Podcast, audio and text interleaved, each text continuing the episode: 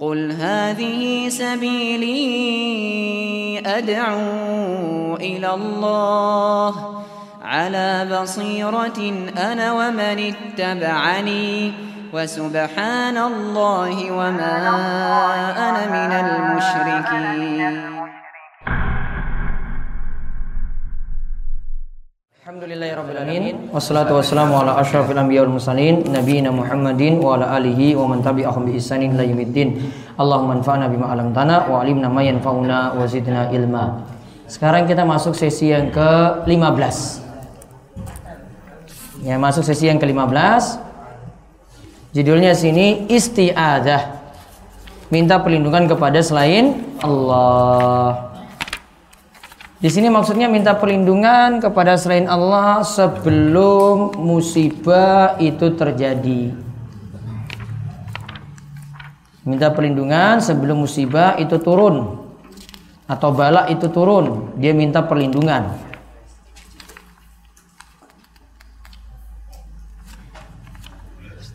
Kalau musibah itu sudah terjadi, ingin diangkat itu namanya istighosah. Ya, jadi kalau petaka sudah turun ingin diangkat itu namanya istighosa. Namun kalau sebelum turun itu namanya isti'adzah.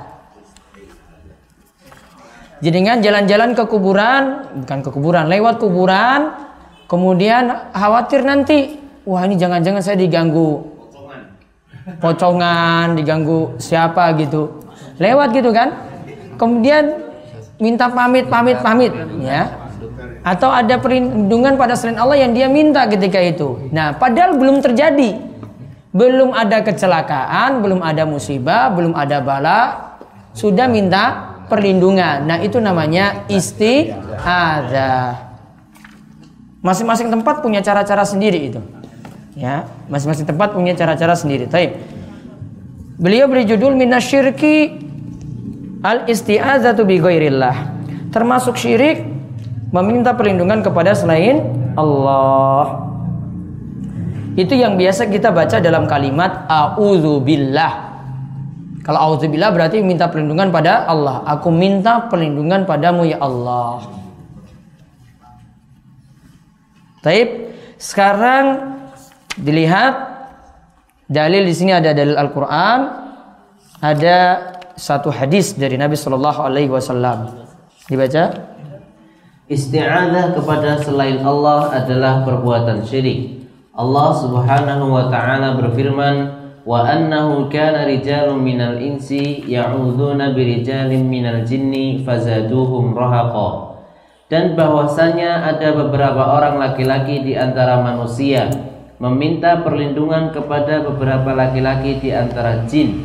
Jin-jin itu menambah mereka dengan dosa dan kesalahan. Jin-jin tadi menambah dosa dan kesalahan. Ini ada sekelompok manusia minta perlindungan kepada jin. Sebelum musibah itu terjadi, biar tidak kena celaka.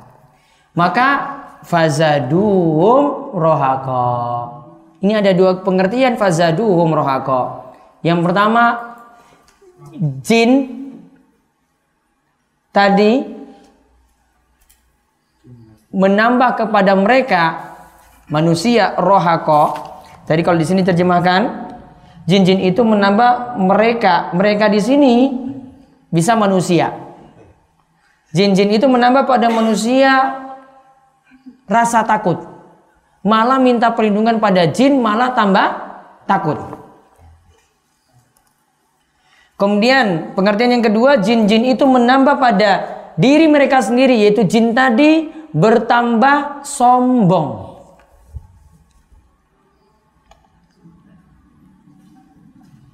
Kalau yang pertama tadi bertambah takut dan bertambah dosa. Tadi ya tambah takut dan tambah dosa.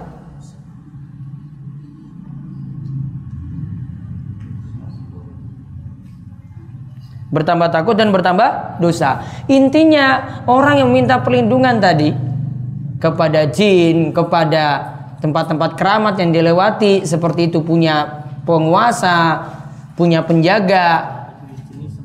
Ini tidak memberikan solusi atau tidak menyelesaikan masalah, malah cuma membuat orang yang tadi lewat malah tambah takut. Kenyataannya memang seperti itu. Iya nah, kenyataannya seperti itu. Nah, kemudian Haula binti Hakim menceritakan bahwa dirinya mendengar Rasulullah bersabda. Hadis yang berikutnya. Barang siapa singgah di suatu tempat kemudian mengucapkan A'udzu bikalimatillahi tammah min syarri ma khalaq lam yadurru lam yadurruhu syai'un hatta yartahila min manzilihi dzalik. Aku berlindung dengan kalam Allah yang sempurna dari kesehatan segala makhluk yang diciptakannya maka tidak ada sesuatu pun yang akan membahayakan dirinya sampai dia beranjak dari tempat tersebut.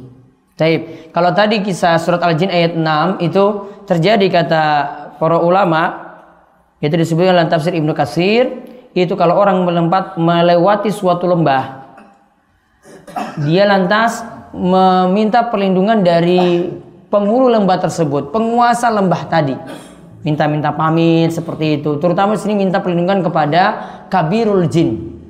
Jin yang paling besar. Ya, jin yang paling ditokohkan di situ, minta perlindungan kepada jin tadi. Dan ini sama seperti uh, yang terjadi di tengah-tengah kita kalau lewat ke tempat-tempat keramat, ada rumah yang dianggap angker, ada kuburan yang ditakuti, ada kayu besar, pohon besar yang dianggap mengerikan. Biasanya seperti itu, ya. Biasanya seperti itu. Dan sering dicontohkan di film-film. Ya jadi film-film sudah ajarkan syirik-syirik itu banyak sekali makanya kalau nggak punya televisi itu lebih enak ya apalagi di TV tayangan kayak gitu-gitu terus kecuali ditutup semua channel diganti saya sama TV-TV Islam saja. Taib. Hadis yang kedua di sini ketika singgah di suatu tempat bisa jadi tempatnya itu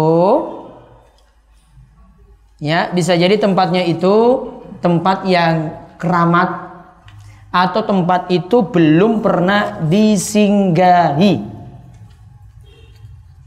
Tempat itu tempat keramat atau tempat itu tidak pernah di belum pernah disinggahi. Dia datang di situ. Wah, takut ini nanti saya kena celaka celaka celaka. Maka diperintahkan baca doa ini. Auzubillahi kalimatillahi tammati min syarri ma khalaq. Aku berlindung dengan kalam Allah yang sempurna dari kejahatan segala makhluk yang diciptakannya. Faedahnya apa? Kata Nabi SAW, Lam yadurrahu syai'un hatta yartahila min manzili dhalik. Tidak ada yang bisa mencelakainya sampai dia beranjak dari tempat tersebut. Tadi ayat di garis bawahi dulu meminta perlindungan kepada beberapa laki-laki dari antara jin, di antara jin. Itu di garis bawahi. Syiriknya di situ. Terus yang kalimat berikutnya, aku berlindung dengan kalam Allah yang sempurna. Berarti kalau kita diberi catatan, kalau kita diperintahkan berlindung pada Allah, berarti berlindung pada Allah, isti'azah pada Allah ibadah.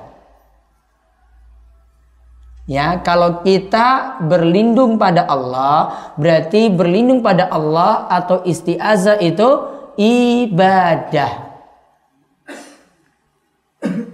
Berarti kalau ibadah ini untuk selain Allah jatuh pada syirik. Kaidahnya seperti itu. Dan ini bacaan ini di samping ketika mampir suatu tempat bisa jadikan bacaan zikir petang. Dan diri itu akan terlindungi. Ya, baca ini setiap petang. Auzubillahi tammati min syarri ma Baca setiap petang, diri akan lebih terlindungi. Gak usah pakai jimat, gak usah pakai pelindung-pelindung, gak usah pakai penangkal-penangkal. Bacaan ini sudah jadi solusi.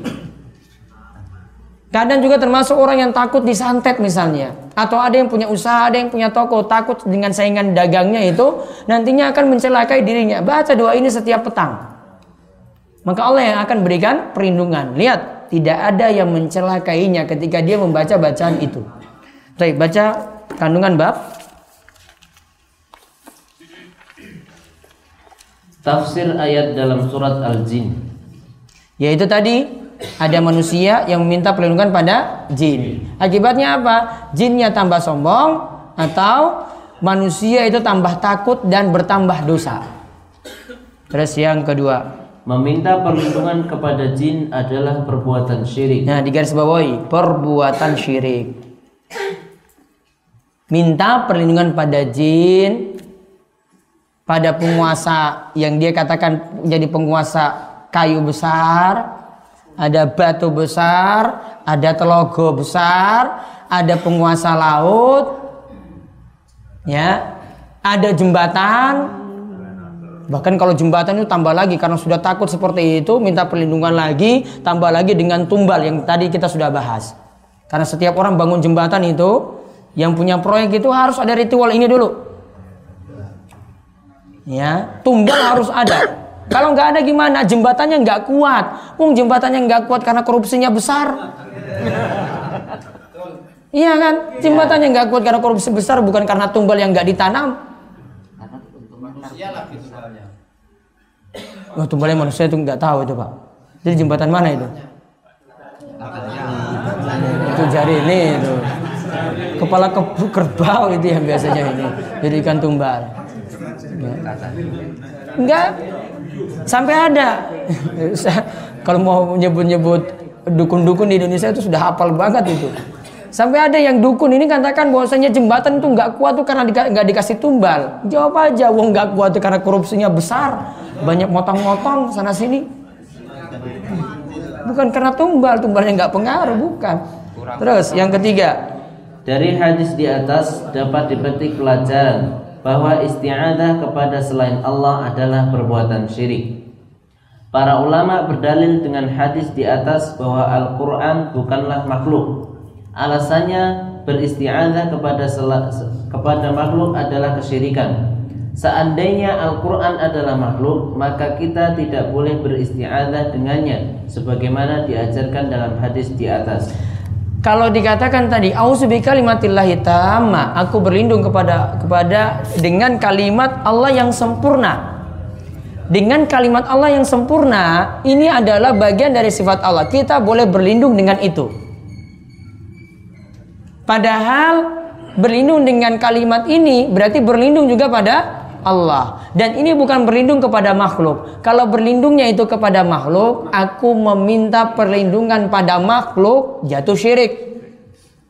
Namun kalau aku minta perlindungan pada Allah atau aku meminta perlindungan kepada kalimat Allah, tidak masuk syirik. Perbedaannya ada. Sehingga kalamullah itu bukan makhluk, Kalamullah adalah firman Allah, wahyu dari Allah. Dan kita boleh minta perlindungan dengan kalam Allah semacam itu. Terus keutamaan doa di atas walaupun ringkas. Tinggal dirutinkan. Doanya ringkas, tinggal dirutinkan, diamalkan. Terus Suatu perbuatan bisa dikatakan syirik Walaupun bisa memberikan manfaat di dunia Untuk menangkal mara bahaya Ataupun mendapatkan kemanfaatan Suatu perbuatan bisa dikatakan syirik Walaupun ini digaris bawahi, walaupun bisa memberikan manfaat di dunia untuk menangkal mara bahaya ataupun untuk mendapatkan kemanfaatan. Kita tidak pandang manfaatnya. Orang datang di kuburan, doa di kuburan, doanya terkabul. Iya kan? Ada yang doanya terkabul kan? Ada. Kita tidak pandang dia doanya terkabul, baru kita sebut benar. Kalau perbuatannya syirik tetap disebut syirik walaupun ada manfaat.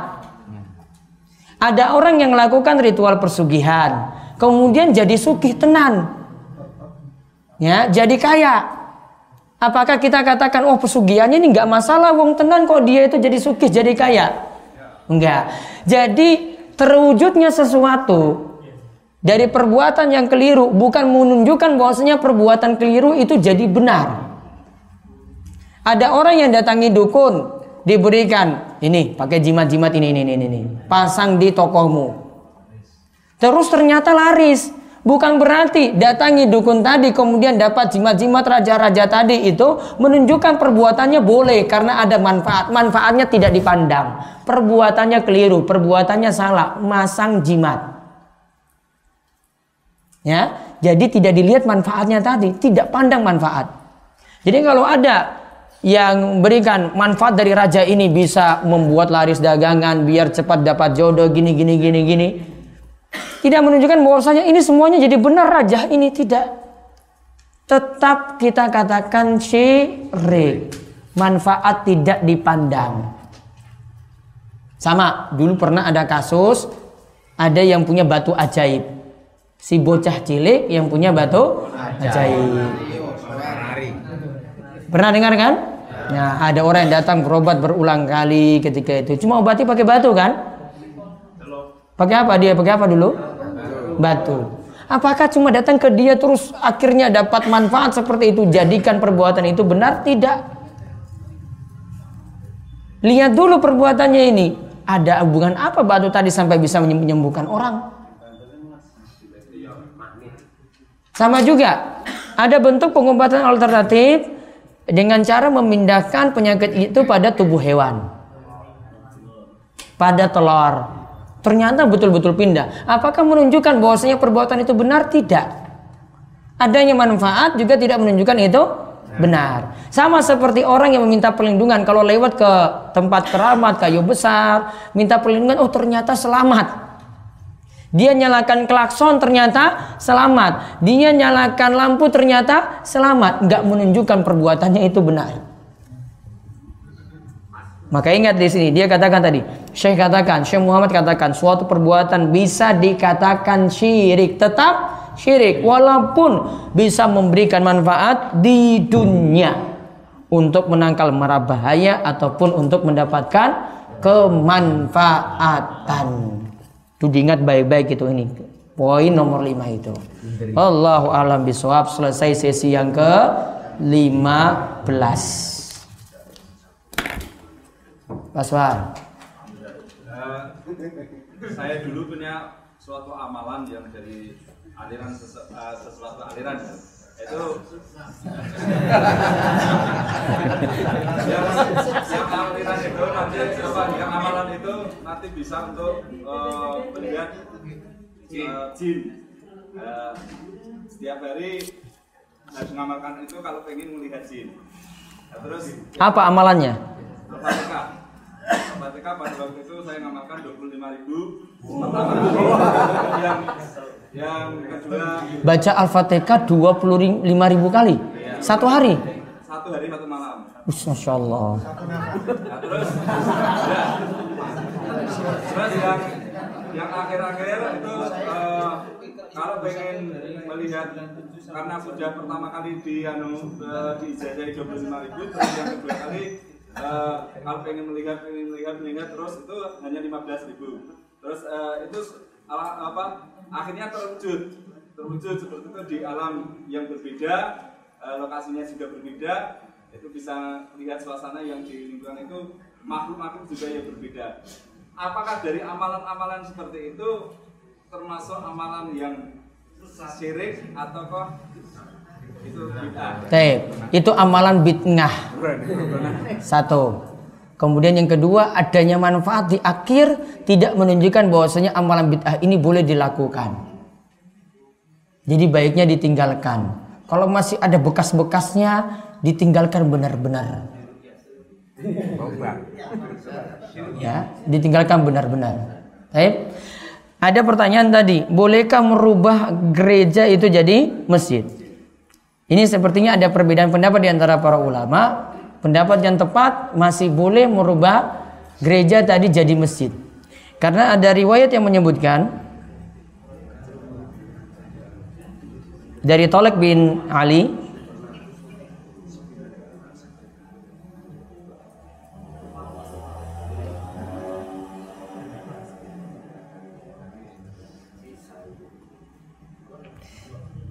Ketika itu ada masjid yang sudah ber- berasal dari gereja itu sudah diubah dan dilakukan sholat di situ. Di sini diberikan catatan oleh Syekh Shalal Munajid boleh namun wajib salibnya itu dihapus, patung-patung itu disingkirkan dari gereja tersebut. Dan bentuknya lagi tidak boleh seperti gereja. Dan seperti ini saya pernah lihat di langsung di Maluku ketika selesai konflik di daerah-daerah muslim yang ada gerejanya, gerejanya dibeli kemudian dijadikan masjid. Loncengnya untuk pasang horen. Nah, loncengnya itu yang di atas itu menara itu sudah jadi pasang horen. Kemudian sudah Hah? kalau dulu itu kan eh, daerah Eropa itu kan banyak banyak muslimnya. Hmm. Terus Mesinnya? berubah menjadi gereja itu bagaimana? Ya itu urusan sana.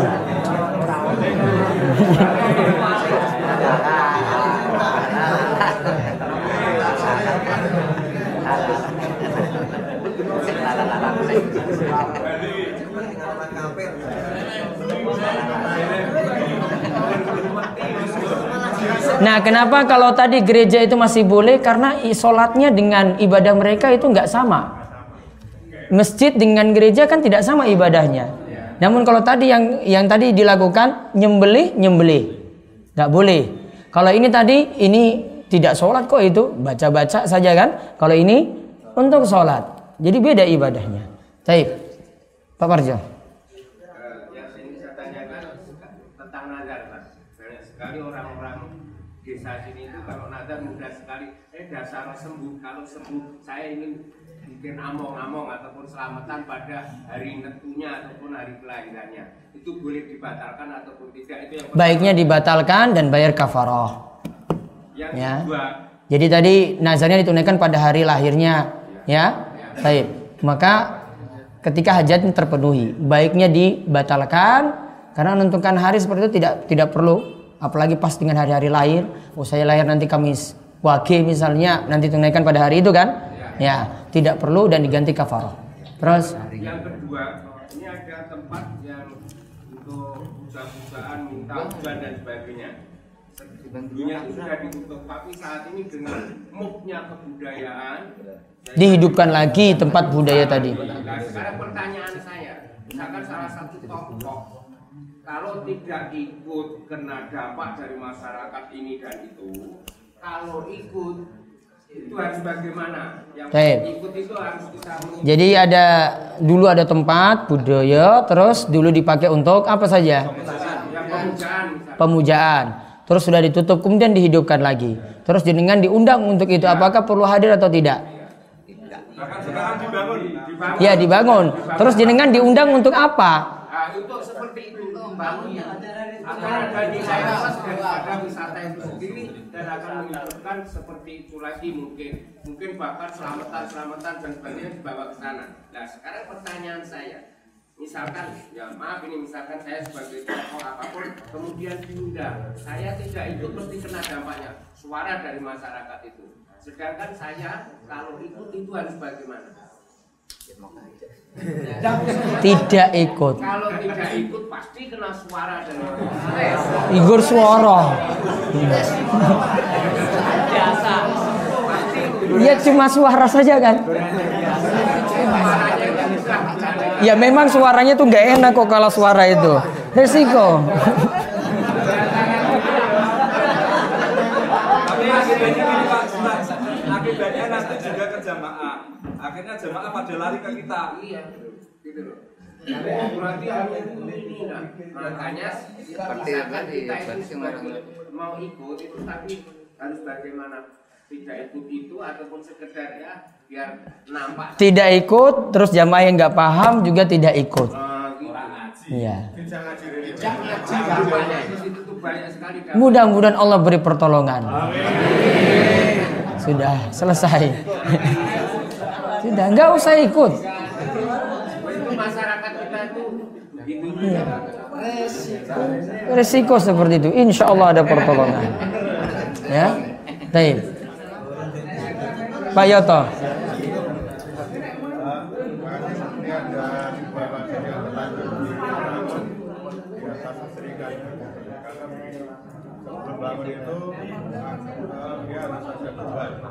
Sebelum bangun itu ada tumbal. Ya.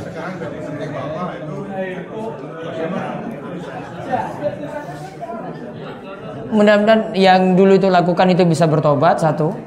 Karena di situ ibadahnya tetap ibadah sholat untuk Allah kan. Cuma masalahnya pembangunannya itu yang masalah. Nah, tinggal yang dulu itu kalau ada atau keluarganya itu diperingatkan bahwasanya ini sebenarnya tidak boleh dan masjid tersebut masih bisa dipakai seperti biasa. Karena itu di luar dari urusan masjid. Taib itu saja. Ada lagi? Nah. Ya. Terus?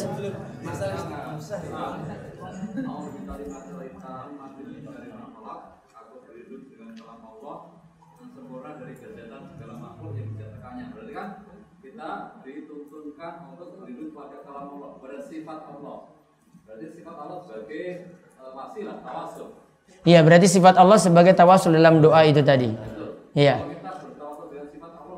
Boleh. Lebih boleh lagi. Iya. Bertawasul dengan nama Allah lebih boleh. Sifat juga boleh. Jadi tawasul boleh dengan tiga. Yang pertama dengan nama dan sifat Allah, Asmaul Husna dan sifat-sifat Allah. Seperti itu. Kemudian yang kedua bisa dengan tawasul dengan orang soleh yang masih hidup. Ingat hidupnya di garis bawahi besar-besar. Hidup bukan ke orang mati. Yang ketiga boleh dengan amalan soleh.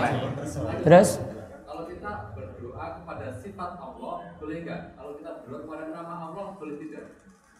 contoh. Jadikannya sebagai tawasul. Kalau kita berdoa kepada sifat Allah, boleh apa tidak? Berdoa kepada nama Allah, boleh Berdoa pada sifat Allah misalnya. eh, ya kursi Allah, kabulkanlah permintaanku. Sifat itu. Ya tangan Allah, ya wajah Allah, gitu. Tidak. tidak. Beda kan? Ya Rahman, ya Rahim boleh. Iya. Kalau itu tawassulan boleh. Baik. saya orang yang berdoa menetapkan Allah cuma di tempat yang angker Orang yang berdoa, dia berdoa kepada Allah, namun di tempat yang angker. Angker itu kan belum tentu ada ibadah itu cuma karena orang takut-takut aja lewat tempat itu kan. iya Boleh. Namun nggak usah uji-uji nyali ya di tempat ini ya, tempat keramat ya. tapi tempatnya Ada yang uji-uji nyali masuk kuburan gitu, tidur di kuburan. Untuk apa uji-uji nyali? Cari perkara dengan jin. Jin itu nggak usah kita cari-cari gara-gara. Ya, ada kok yang tidur-tidur di kuburan gitu. Untuk apa cari gara-gara dengan jin? Maksudnya gini Ustaz, maksudnya berdoa bersama tapi di tempat Ah, bersama di berdoa bersama di tempat tempat angker misalnya. tujuannya apa? Tempat pertapaan misalnya. Maksudnya gitu. Iya. Berarti nganggap bisa jadi nganggap afdol doa di situ bid'ah. Terus satu lagi? Sudah kan? Tadi mau tanya apa? Ini Pak Sudar tadi itu.